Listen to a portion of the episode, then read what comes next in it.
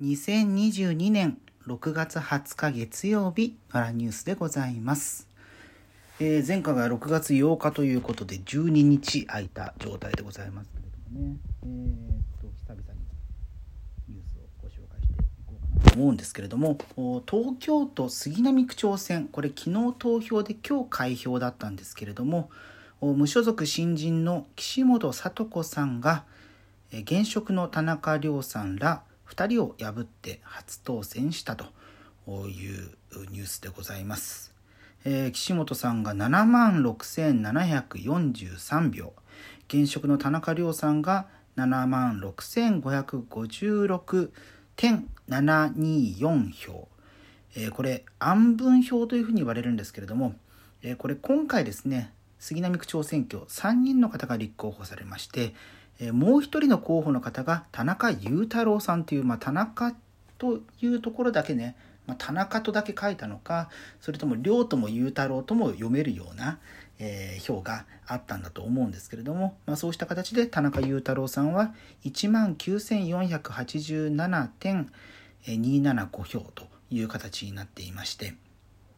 えー、ほぼですね岸本さんと田中さんが田中亮さんが僅差でえ差をつけて、えー、現職を下したという形になっていますね。187票ですか。すごく僅差ですね。うん。で、あのー、ちょうどですね、私、杉並区内で今日行われた、えー、まあ、区長選を振り返るイベントがあったんですけども、そこをちょうど、えー、帰りに見てきて、岸本さんもね、そこに、えゲスト出演されてらっしゃったんですけど、もともとねあの当選するか否かっていうよりも前から、えー、数日前からそれに出るってことは、えー、決まっていてもともとは出るイベントではなかったんですけど、うん、都内の都内のっつうかあの新高円寺のね阿佐ヶ谷店阿佐ヶ谷地 ロフト店ですね。ロフト店っていうのは新高円寺にあるんですけれども阿佐ヶ谷にはねロフト A っていうライブハウスがありますけれどもそこでえー、ちょっと興味があってね会社行った帰りに寄ってもともと見る予定だったんですけど実際当選された えー、新区長さんがその場にいらっしゃってああっていうふうに思いましたけれどもね。うんいやなんでこんなにその杉並区長選挙に思い入れがあるかと言いますともともと私あの杉並出身なんですよね、えー、生まれたところが西荻窪の駅のそばの産婦人科ですし、えー、そこからね30歳まで、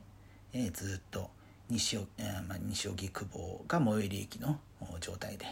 えー、おりました。で、えー、ここ4年ほどですね隣の隣のっつっても杉並区の区境から行って、えー、1キロ2キロなんですけれども隣の練馬区に住んでいまして、えー、ちょうどねこの度杉並にまた戻ろうということで、えー、昨日おとといあたりも結構バタバタバタバタいろいろと動いていたんですけどもっていうこともあって、まあ、今回のこの区長選には投票しなかったんですしなかったとかできなかったんですけれども杉並区に対しては結構ねあの地元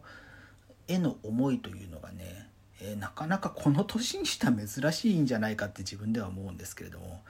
えー、杉並愛が溢れている人間でございまして。うん、っていうことから、まあ、今回の区長選とその去年ね衆院選があって、えー、それまで、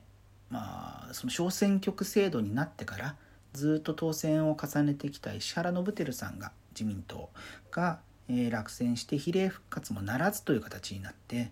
で、えー、その東京8区という、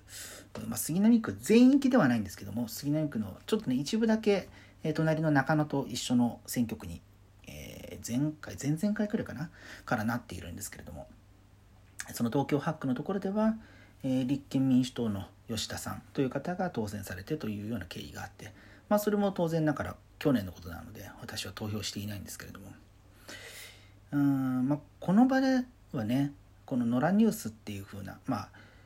2年3ヶ月くらい、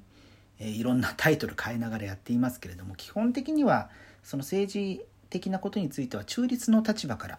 お話をするということを心情にしておりました。はい、なんですけれども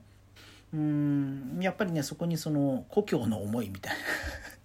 な ことがね重なってくると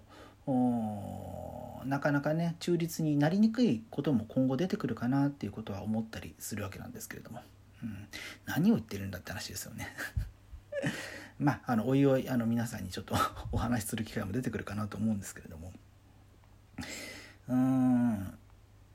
まあ一言で言うと、まあ、今回ねその杉並に戻るっていう理由としては、まあ、あの今契約しているアパートのあの契約更新の2年2年でね4年で丸4年のタイミングなので契約更新という形でそのタイミングでまあどっか探そうかっていうようなことを考えて、えー、やっぱり杉並がいいよねと。いうようなことを考えているわけなんですけれども。うんまあそこにプラスしてそのなんだろう。うんやっぱりねアイデンティティが杉並にあるっていうのが、うん、あるんですよね。うん。なかなかねその東京23区出身で地元の愛にあふれている人ってあんまりね自分の周りで見たことないんですけれども。結構ね自分はそこがなぜか強くておそらくねその育った環境みたいなまああの別に代々親が好きなみというわけでもなくてですね今からだから60年くらい前にえー、たまたま見つけて、まあ、その前が中野かな新中野の鍋屋横丁かなんかに、えー、父親が生まれた頃はいたそうですけれども、まあ、そこからね移ってきて60年くらい前に畑の真ん中みたいなところに 良さげな家を見つけて移り住んだ、えー、ものなので昔からずっといる人間ではないんですけれども。ただやっぱり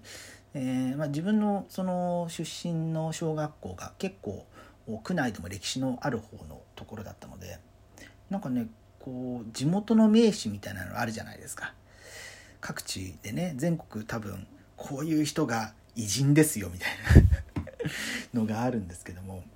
うん、で、まあ、あの東京都っていう題材のあの勉強もするんですけど、まあ、その場合は例えば玉川兄弟玉川上水っていう川が流れてるんですけれどもその玉川上水を掘る責任者だった玉川兄弟っていう方々がいらっしゃって、えー、その人たちがいたから、えー、東京の治水は、えー、なんとかなったみたいな そういうね話もあったりとか。でそれの杉並区版もあったりとかそのその地域版私がその出た小学校っていうのは昔々伊予木村っていう村だったんですけどもまあ自分が今住んでるところ以外はずっと伊予木村の村域旧村域の中で、えー、移り住んではいるんですけど、えー、でその伊予木村っていうところの村長さん、えー、内田修五郎さんっていう人がいらっしゃいまして今もね善福寺公園のところにね銅像が善福寺公園っていう都営のあ都営じゃない都立の公園があるんですけどそこのところにね内田修五郎さんのでっかい銅像がありまして、えその方確かね31歳かなくらいの時に、え村長になられてで、えー、ちょっと記憶が曖昧なんですけれどもあの関東大震災前後のタイミングで区画整理事業ををしっかりやった結果、えー、防災に役立つような、えー、道路の組み方をしたとかえー、そういうようなことが偉業として今もね残っているわけなまあ、100年以上100年近く経った今もそういうような話が、え、残るような、方でございまして。そうその内田修五郎さんという人はどういう ことをやったのかみたいなことをですね、えー、大体ねあの社会科とか生活科とかね、えー、そういう科目で、えー、地域のことを習うはずですけれどもそれとは別にですね多分ね学校の作った副読本だと思うんですよ。区とか都が作ったんじゃなくてその小学校の副読本みたいなのがあって、うん、そこでこういうことがあったんですよとかあと学校内ね小さいんですけど資料館があってでそこ見に行くと後部鉄道、えー、甲州の子に武蔵の無ですね。後部鉄道の、えー、路線図とかがあってその後部鉄道っていうのが今の JR 中央中央線の、まあ、中央本線っていうとね東京から名古屋まで、えー、全部中央本線なんですけれどもまあそれが今 JR ですけどその前国鉄でその国鉄になる前に、まあ、民間の後部鉄道というのが、まあ、本当に甲州と武蔵ですよね。だから、山梨の方まで結んでいた神戸鉄道をまあ国が買収して国鉄になったわけですけれども。なんかねそういう路線図とかが え展示されていて。あそういうね幼心でねうんなかなかね珍しいと思いますよ。うん、共同博物館っていうのが、えー、近くはではないんですけどもあって。最近は行けてないですけど小学校の頃結構な頻度で 行ってた記憶があったりとか、いやそういうことをねちょっと区民のアイデンティティがですね。えー、なんかこう揺さぶられると言いますか、うん、だからまあ杉並に生まれ育ったものとしてですね、えー、杉並にこれから戻って自分にできることは何なのかということをちょっと見つめ直していきたいなというふうに思っていた矢先に、今回の区長選僅差で現職が下されたと。そういうようなことがあったので、うん、もうこれからねその杉並に戻るとしたらやっぱり区政はね一有権者として、えー、注視していかなければならないものなので、うん、どうなっていくのかなっていうのは気になりますし、うん。まあね行政経験がある方ではないわけなので、えー、なかなかねその議会の中で、え、どう立ち居振る舞っていくのかとか、まあ、来年ねあの区議選があったりするのでそこで、え、与党勢力みたいなもんだらその区政の与党ですよね。岸本さんの与党の方々っていうのがどれくらい増えるのかなっていうことも含めて、えー、ちょっとこれから先紹介する機会があったら紹介していきたいなというふうに思っております。すいませんなんか、えー、郷土愛あふれた思い出話ばっかりになってしまいましたが、えー、今日の野良ニュースは以上です。それではまた次回です。